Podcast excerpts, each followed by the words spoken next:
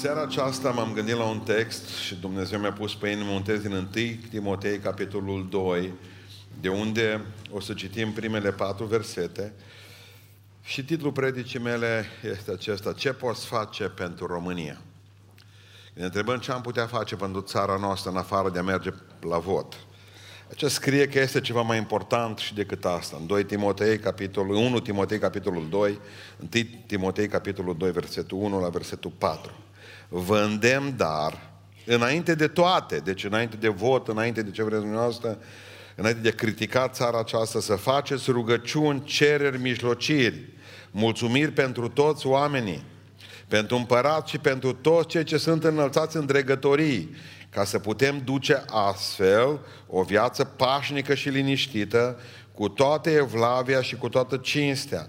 Lucrul acesta e bun și bine primit înaintea lui Dumnezeu Mântuitorul nostru, care voiește ca toți oamenii să fie mântuiți și să vină la cunoștința adevărului.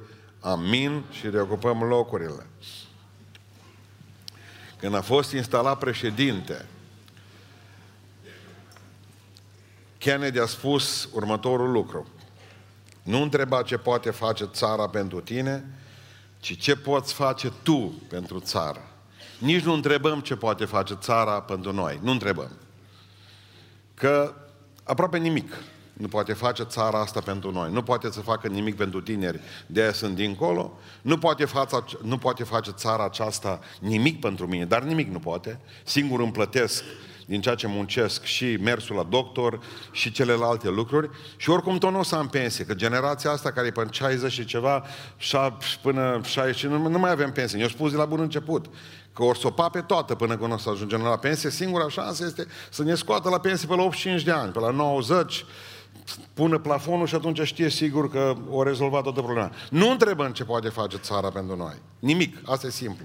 Dar trebuie să ne întrebăm ce putem face noi pentru țara noastră. Dacă ei consideră că n-au nicio datorie față de noi, numai să ne umilească și să-și bată joc de noi. Noi trebuie să ne gândim ce trebuie să facem noi pentru că noi suntem creștini și creștinii Creștinii au niște datorii față de țara unde Dumnezeu i-a așezat. Eu mulțumesc tare mult lui Dumnezeu că m-am născut în România și nu m-am născut în Africa. Gândiți-vă numai ce înseamnă să te naști în Somalia. Gândiți-vă ce înseamnă să te naști în Afganistan. Ați mulțumit vreodată în viața dumneavoastră că v-ați născut în România și nu în Afganistan? Ați mulțumit vreodată că v-ați născut aici, în țara aceasta, în care, cum spuneam, avem o grămadă, nu, nu face nimic pentru noi. Dar măcar nu vedem toată ziua, bună ziua, numai război civil. Nu suntem subiect de știri la televizor, eventual dacă face vreunul vreo prostie în altă parte. Dar, dragilor, ei țara cum este, dar avem niște obligații față de ea. Povestea un prieten de-a meu zilele trecute, zice, știi cum funcționează țara asta? Zic, nu mai spune, că și așa se urcă tensiunea la mine când aud. Îți dau un exemplu cade un, o bucată din zidul de la Parlament. Da, să dau un exemplu cum funcționează România. Cade o bucată din zidul de la Parlament. Automat se face uh, licitație pentru cine repară bucata aia de zid. Vine unul, să zicem că e Bihorean. Nu? Zice Bihoreanu, eu o fac cu, uh, să zic, 90.000 de euro. 30 de mii de euro, zice, pentru Uh, materialele de construcție, 30.000 de euro pentru oameni, trebuie să-mi plătesc oamenii și 30.000 să fie pentru mine. Apare Bihoreanu și zice, eu o fac cu 70.000. 30 de mii pentru material de construcție, 30 de mii pentru oameni și 10 mii pentru mine, că eu nu sunt ca și Bănățeanu. Apare Bucureșteanul și zice, eu o fac cu 270 de mii de euro. Zice, cum ai ajuns la cifra asta, întreabă cel de la guvern. 100 de mii de euro pentru mine, 100 de mii de euro pentru tine și punem pe deșteptul ăla de Bihoren de Bănățean să o fac el cu 70 de mii restul. Ghiciți cine a câștigat licitația? Nu vedeți, pentru că e din București. Așa funcționează țara. Așa funcționează. Așa gând... Și vreau să vă spun că nu e niciun fel de exagerare. Așa se face. O bucată de zid de 70.000 de euro ajunge ca să fie judecată la 270.000 de euro. Cred că noi suntem singura țară din lume care avem cele mai scumpe mașini de poliție. Un Logan cu 70.000 de euro. Loganul costă 2000 de euro, instalația de, de el, aia girofarul care te oprește, 68.000 de euro. Bine. Ce putem face noi pentru țară? Multe. Țara nu poate face pentru noi nimic și atunci predica e scurtă și simplă. Primul lucru pe care noi putem face pentru România și Pavel zice foarte clar, ce puteți face voi pentru Roma, că nici Roma nu făcea nimic pentru ei în afară de pune pe foc pe creștini. Roma omora creștinii. Ce puteți face voi pentru Imperiul Roman, zice Sfântul Apostol Pavel. Primul lucru care putem să facem pentru România e să ne rugăm. Noi putem face pentru țara asta un lucru pe care o grămadă nu-l fac. Noi putem să ne rugăm pentru țara noastră. Ascultați, vă îndemn versetul 1, dar înainte de toate, să faceți rugăciuni, cereri, mijlociri, mulțumiri pentru toți oamenii, pentru împărat și pentru toți cei ce sunt înălțați în dregătorii. De ce să ne rugăm pentru ei? Ca să putem duce astfel o viață pașnică și liniștită, cu toată evlavia și cu toată cinstea. Adică oamenii se strâng împreună ca să meargă oriunde, la meci sau în altă parte, dar nu se strâng împreună decât foarte rar să meargă la rugăciune. Ei întreb pe frați mereu, câți au fost marți seara? Pentru că până la urmă, puterea unei biserici stă în oamenii care se roagă. În oamenii care, care vor să se schimbe, ca Dumnezeu să schimbe ceva în biserica lor, în familiile lor, în țara lor. Și atunci, dacă țara aceasta are nevoie de ceva, are lipsă de ceva, țara aceasta are lipsă de oameni care să se roage pentru ea. Și noi trebuie să ne rugăm pentru România, pentru că aici un deficit. Spune în 2 Cronici 7 cu 14, dacă poporul meu, peste care este chemat numele meu, se va smeri și se va ruga, zice Domnul. Să vreați că smerenia merge mână-mână cu rugăciune. Ne rugăm, Doamne, ai milă de țara aceasta. Doamne, ai milă de președinte. Spune mai departe cu un Dumnezeu în Proverbe 3 cu 5. Încrede-te în Domnul, tu care stai în România, din toată inima ta, că Dumnezeu poate să schimbe țara aceasta. Spune în evrei, citesc mai, de, citesc mai departe, 4 cu 14. Să ne apropiem, dar cu deplină încredere, de scaunul Harului, ca să căpătăm îndurare.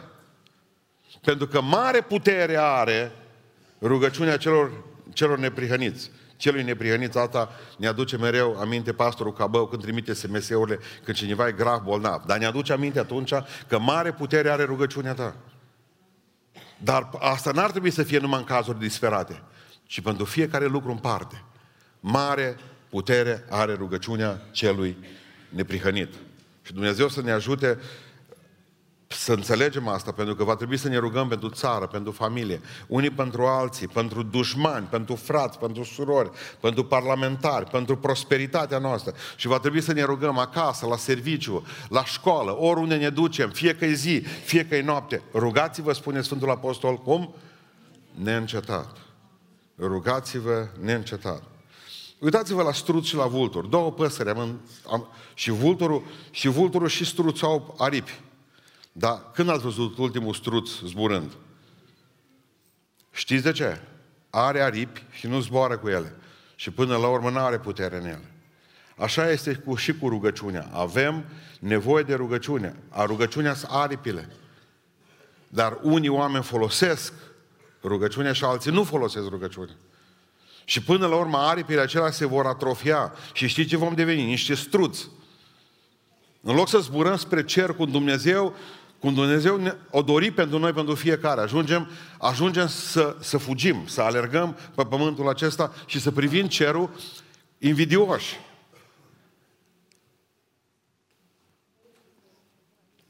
Când vorbesc despre rugăciune, mai trebuie ca să mai luăm ceva ce să scoatem afară din ea ceva ce e foarte uh, omenesc. Spuneam de dimineață, rugăciunile noastre sunt egoiste. Ne rugăm când mergem la spital, ne rugăm când avem probleme acasă, ne rugăm când pruncii noștri au probleme, ne rugăm atunci când se strânge lațul în jurul nostru. Biblia zice, Biblia zice că lui Dumnezeu până la urmă nu-i place numai asta. Pentru că spuneam de dimineață că Dumnezeu nu e atât de interesat ca să-mi împlinească mie dorințele, ci ca eu să mă aflu în voia Lui. Și atunci eu nu cred că există mai, mai mare durere pentru Dumnezeu decât exact asta durere pentru, uh, pe care o poți avea față de copilul tău, care nu vine decât să profite de pe urma ta. Ce îmi dai, ce îmi faci, ce mi să... Păi și Dumnezeu e supărat, că și Dumnezeu e tată. Adică puneți-vă, puneți-vă, n-aveți cum să vă puneți. Puneți-vă în postura lui, de Dumnezeu care aude că ei creștinii, copiii lui se roagă numai când au probleme. Atunci îl caută. Exact, uh, uh, citeam o dată că s-a dus un copil la, uh, la tata lui, tata lui scria la birou și a intrat copilul înăuntru seara pe la 9 și tai că s-o, ce vrei de la mine? Zice, nimic, zice copilul, voiam doar să stau cu tine, tată. V-ați pus întrebarea aceasta că Dumnezeu, Dumnezeu vrea ca noi să stăm cu El doar, de vorbă, fără să cerem nimic. Dumnezeu vrea pur și simplu să audă de la noi că pruncii lui nu cer. Când am făcut noi ultima dată rugăciune la biserică în care să anunțăm poporul? Veniți, exact, mă gândeam la lucrul ăsta, veniți că avem studiu din Galateni. Atunci automat o să năvăliți în biserică, nici vorbă. Veniți că, uite, marța aceasta nu mai cerem nimic lui Dumnezeu. Veniți la rugăciune că nu mai venim să lăudăm. Iertați-mă, dar o să fie mai puțin ca altă dată. Știu rezultatul de pe acum. Pentru că abia așteptăm să venim să vedem ce mai putem primi de la Dumnezeu. România are nevoie de români care să stea de vorbă cu Dumnezeu. De dragul lui Dumnezeu, fără să-i ceară nimic. Uite, nu, am, nu mai vreau să-ți cer nimic. Nici sănătate că e mai bună decât toate, nici să ai grijă de tata. Uite, vreau să mă rog pentru țara mea, Doamne. I-am criticat și i-am criticat pe toți, și pe domnul Iliescu, și pe domnul Iohannis, și pe, pe toți președinții de la... Da, mă, nu-s bun, nu fost buni. Am râs de n-am mai putut, am râs până era să murim de doamna Dăncilă. Dar nu i-a rugat pentru ea. Și când s-au rugat pocăiții ultima dată pe YouTube erau fariseici deja, era pe târziu, era campanie electorală. De-aia au fost atât de înjurați. Pentru că nu s-au rugat pentru doamna Dăncilă câtă vreme a fost prim-ministru. Domnule, avem un, un prim-ministru, am avut anagramat, că nu știa să citească sau să spună ceva. Asta, asta a fost rezultatul rugăciunilor voastre. De ce n-ați cerut altceva? De ce n-am cerut altceva? De ce nu cerem și noi românii să avem uh, președinte cu premiul Nobel? Nu aveți, zice Domnul Iisus Hristos, nu aveți, zice Biblia, pentru că nu cereți. Asta e țara pe care o merităm. Asta e țara pentru care ne-a rugat. Toată ziua am cerut, noi am cerut la Dumnezeu, preotul a cerut la biserică. Dați-ne, faceți-ne și Dumnezeu nu aude toată ziua numai cerut, cerut, cerut. Trebuie să învățăm să ne rugăm pentru țara noastră. Trebuie să ne rugăm pentru țara noastră. Dumnezeu ne-a așezat în locul acesta cu un scop. Dumnezeu ne-a așezat în țara aceasta cu un scop. Măi, de ce nu, de ce nu sunt în altă parte? De ce nu sunt eschimos, mă? Vi frig afară, îți minus două grade. De ce nu, de ce nu, o, nu v-ați născut, să zicem, acolo în Irkutsk? Unde se ajunge la 50, minus 50, minus 60 de grade, minus 70 de grade a fost. De ce nu v-ați născut acolo? E prea cald. Înseamnă că n-ai fost în Sahara, în Africa. Când am mers, am zis că mă duc în Africa, când s-a deschis ușa avionului de la Air France, seara, când am vrut să ies afară, m-a băgat înapoi. Eu zic că în țara asta nu cobor. Ba da, zice doamna stewardesă, coborâți că până ce aveți bilet. Două săptămâni de chin. Două săptămâni, deci într-o secundă, toate hainele erau ude pe tine. Exact cum te-ai băgat într-o răsaniță, pe timp de vară, în mijlocul zilei. Ne plângem de țara aceasta, ne plângem că e săracă. Dar vreau să știți că sunt țări în care jumătate din prunci, din jumătate din prunci în imame mor de foame. Burțile umflate, ei mănâncă muștele, mănâncă păsările cerului. Vorbim despre sistemul sanitar, așa cum este el. Nu știți ce e în altă țară. Câtă grijă au de oameni și cum pot avea. Primul lucru, asta vreau să învățăm în seara asta. Ce puteți face voi pentru România? Să vă rugați pentru ea. Doi, ce putem face pentru România? Să trăim o viață frumoasă. Spune versetul 2, mergem înapoi în versetul 2 și zice ca să putem duce astfel o viață, cum? Pașnică și liniștită, cu toată evlavia și cu toată cinstea. Trebuie să ducem o viață frumoasă. Dacă vreți să ajutați țara aceasta, duceți o viață frumoasă și fiți oameni frumoși. Și mai ales de lunea până sâmbătă seara. Că duminică sunteți grozavi. Duminică nu are Dumnezeu treabă cu noi. Încercați să trăiți o viață frumoasă de lunea până sâmbătă seara.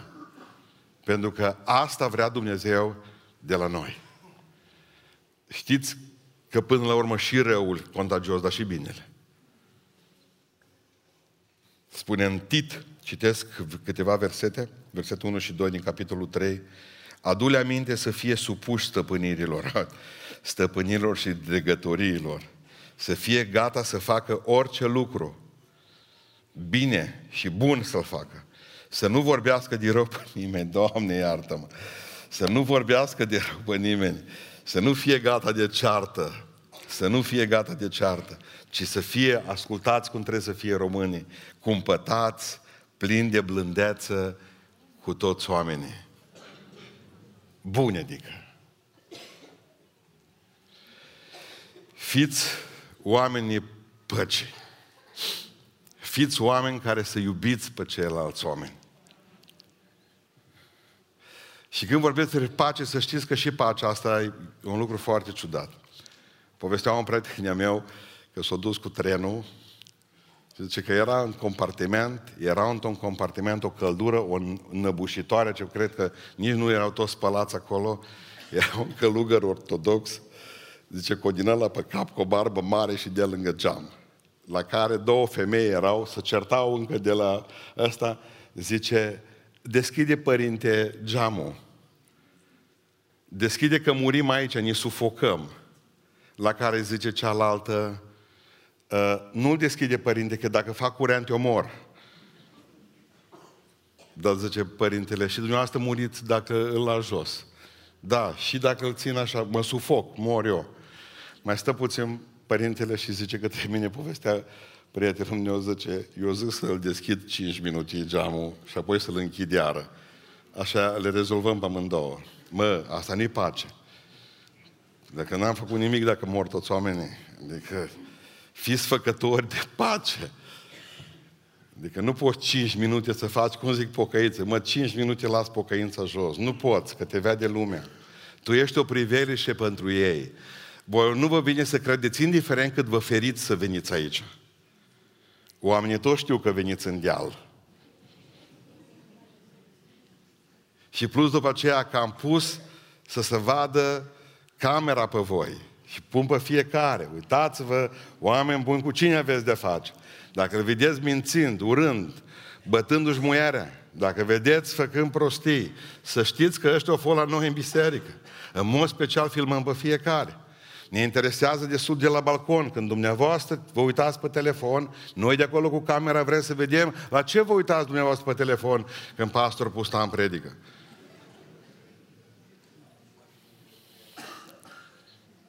Că noi suntem, deci vrem ca să, să înțelegem, vrem să înțelegem cu toții că noi suntem o priveliște. Oamenii zic, bă, dacă nu trăiești ca un creștin, nu te mai lăuda atunci, nu mai zici, stai și taci din gură.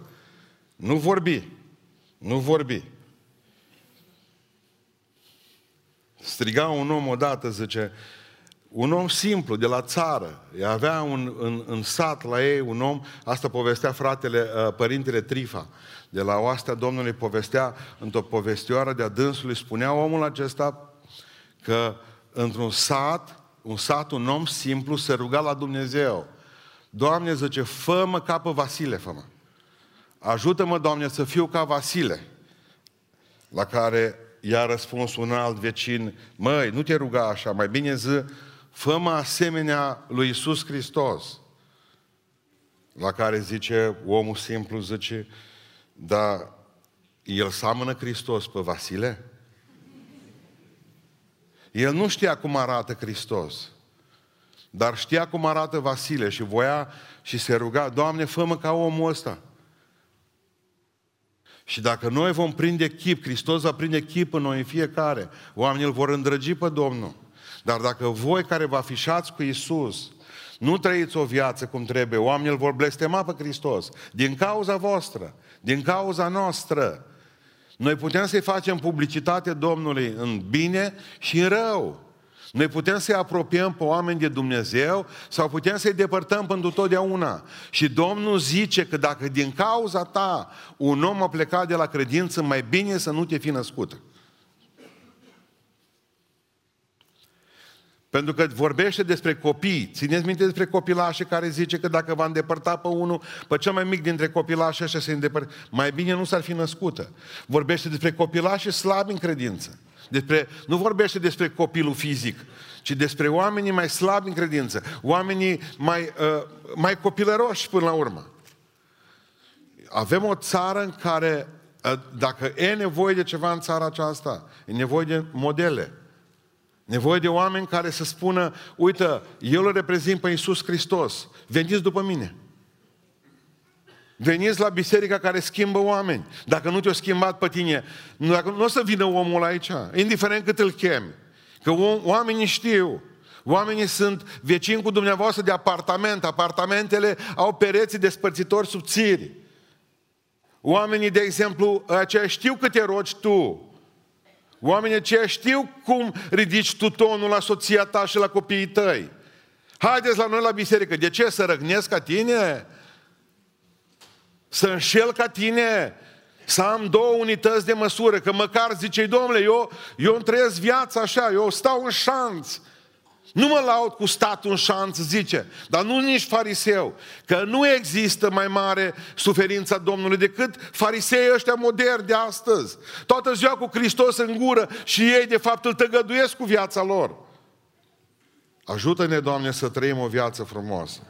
Primul lucru pe care trebuie să-l facă un român pentru țara lui este să se roage, în al doilea rând să trăiți o viață frumoasă, să trăiți o viață frumoasă și în al treilea rând cu care vreau să și închei, ce poate să facă un om pentru România?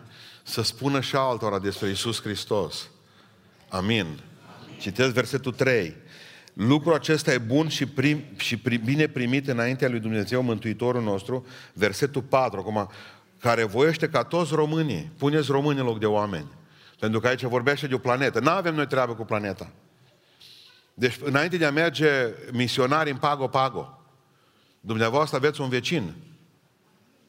Prima dată zice Biblia, duceți-vă în Ierusalimul vostru. Lăsați nu știu ce parte a planetei. Cuvântul Dumnezeu spune care voiește ca toți oamenii să fie mântuiți. Toți oamenii. Păi dacă o voi Dumnezeu să o mântui, Dumnezeu voiește ca toți să se mântuiască. Nu mai vorbiți prostii. Păi zice, eu îi vorbesc, dacă o fi să se mântuiască, să o mântui, dacă nu, nu. Dacă o fi în planul lui Dumnezeu. Dumnezeu are în plan să-i mântuiască pe toți. Faptul că oamenii refuză, asta e altă treabă. Dorește ca toți oamenii să fie mântuiți, să vină la cunoștința adevărului. Asta dorește Dumnezeu. Dar cum dorește Dumnezeu? Prin noi, vorbindu-le acestor oameni despre Dumnezeu. Mă, oameni buni, lăsați lucrurile astea rele. Veniți la Dumnezeu. Veniți și întoarceți-vă la Dumnezeu. Numai Hristos poate schimba viețile oamenilor. Numai Domnul Isus Hristos poate schimba viețile oamenilor. Nu ne-a putut schimba uh, școala. Nu ne-a putut schimba biserica. Nu ne-a schimbat, că suntem tot răi, cu biserică, cu tot. Nu ne-a putut schimba uh, nici comunismul, nici democrația asta. Tot noi am rămas și tot răi am rămas.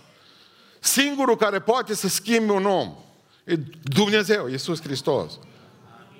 Nu au schimbat părinții. Nu, nu, nu au încercat să ne schimbe. Bă, las că fac eu om din tine. Ați auzit po- povestea aia, când nu vrut tai că tu fac om din tine.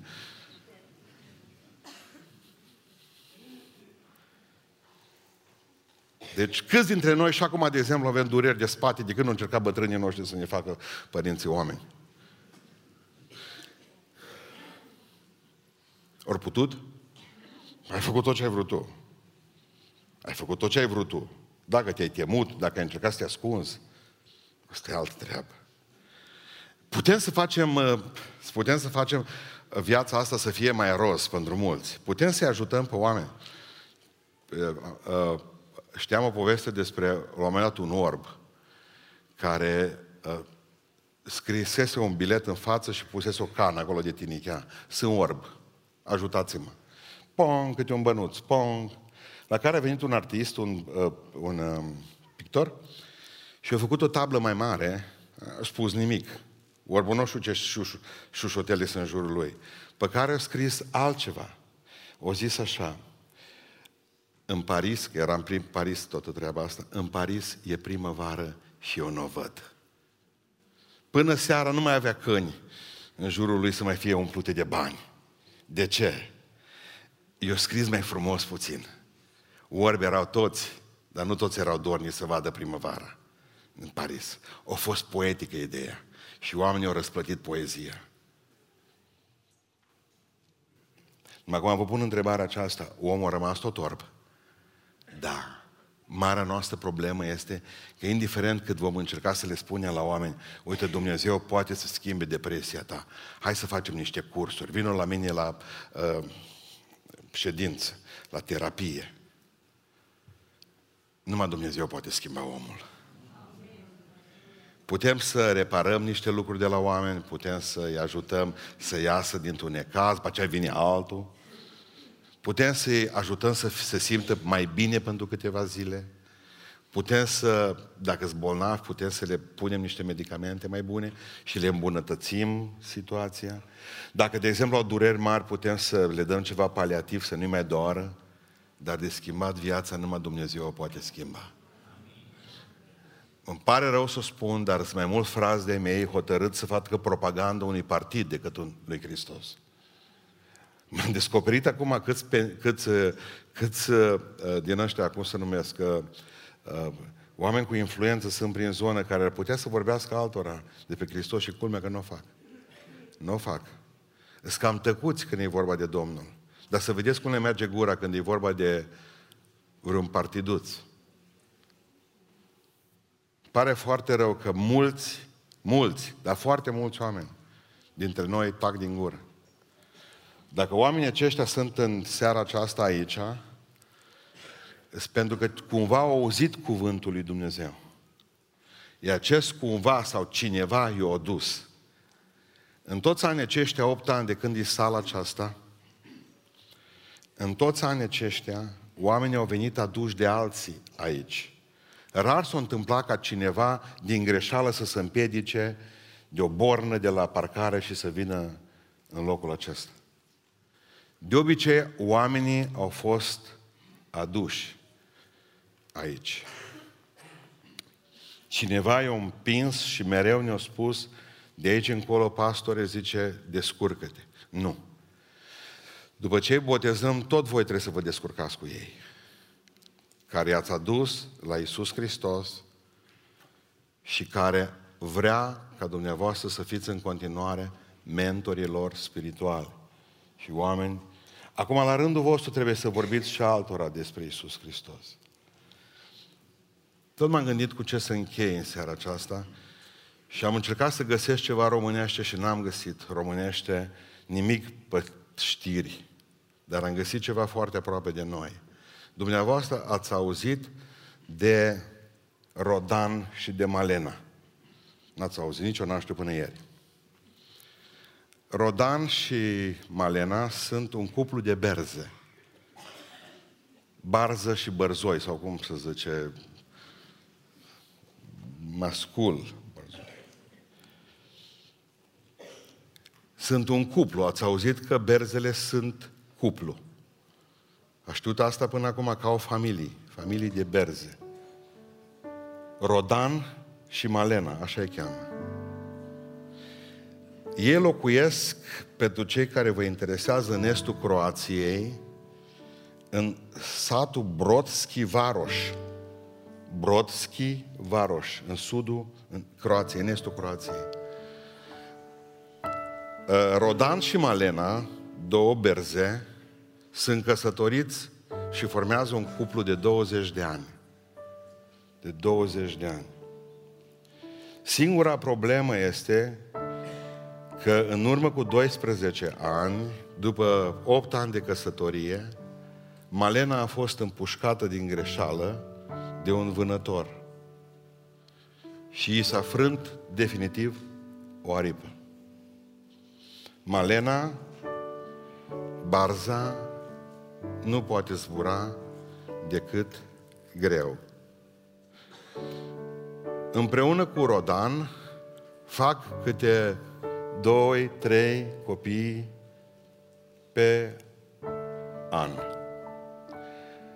Rodan îi învață să zboare. După aceea, când toamna vine, Rodan ia cei doi, trei copii pe care a crescut și el pleacă 13.500 de kilometri până în Africa ecuatorială. Stă acolo câteva luni de zile, după care Rodan se întoarce primăvara și este prima barză care vine în Croația. Se întoarce în viteză mare la soția lui, la Malena. El dă tonul la primăvară în estul Croației.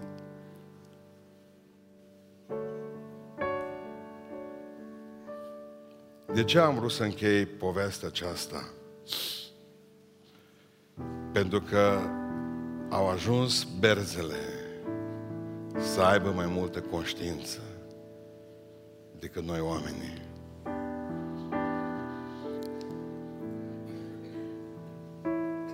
Vrea să spun trei lucruri la trei categorii de oameni de ce am spus povestea lui Rodan și a Malenei. În primul rând vreau să spun celor care sunteți plecați departe în alte țări, indiferent cât de tristă e țara aceasta, vă așteaptă acasă. Indiferent cât de frumoasă e vara unde sunteți voi, țara aceasta vă așteaptă acasă. Se simte locul vostru, lipsa voastră în biserici.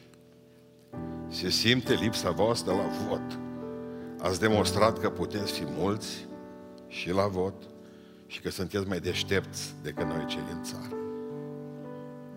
Se simte lipsa voastră, spun bătrânii bisericii că nu mai au pe nimeni aproape în biserică. N-are cine să cânte, n-are cine să predice, că voi ați plecat. Când veți avea cele necesare, întoarceți-vă înapoi că și Rodan se întoarce în fiecare an. Apoi vreau să spun la al doilea grup de oameni ceva astăzi. Suntem,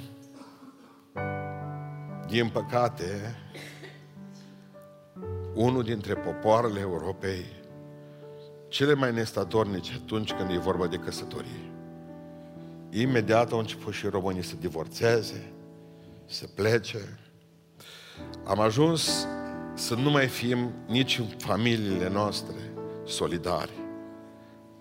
Îți bătrâni, spune Viorel Pașca, îi aduc noaptea la Tinca, la el, pe bătrâni și clansonează de două ori cu mașina și apoi aruncă bătrânul din mașină. Și în povestea Viorel, Vladimir, acum iarna îi aruncă, nici pătura nu le las pe ei. Copiilor. Copiii lor aruncă în fața azilului de bătrâni. Nu le lasă nici acte, de multe ori nu știu nici cu cine au de face, nici de unde sunt. Poate că au Alzheimer, poate că nu-și mai aduc aminte.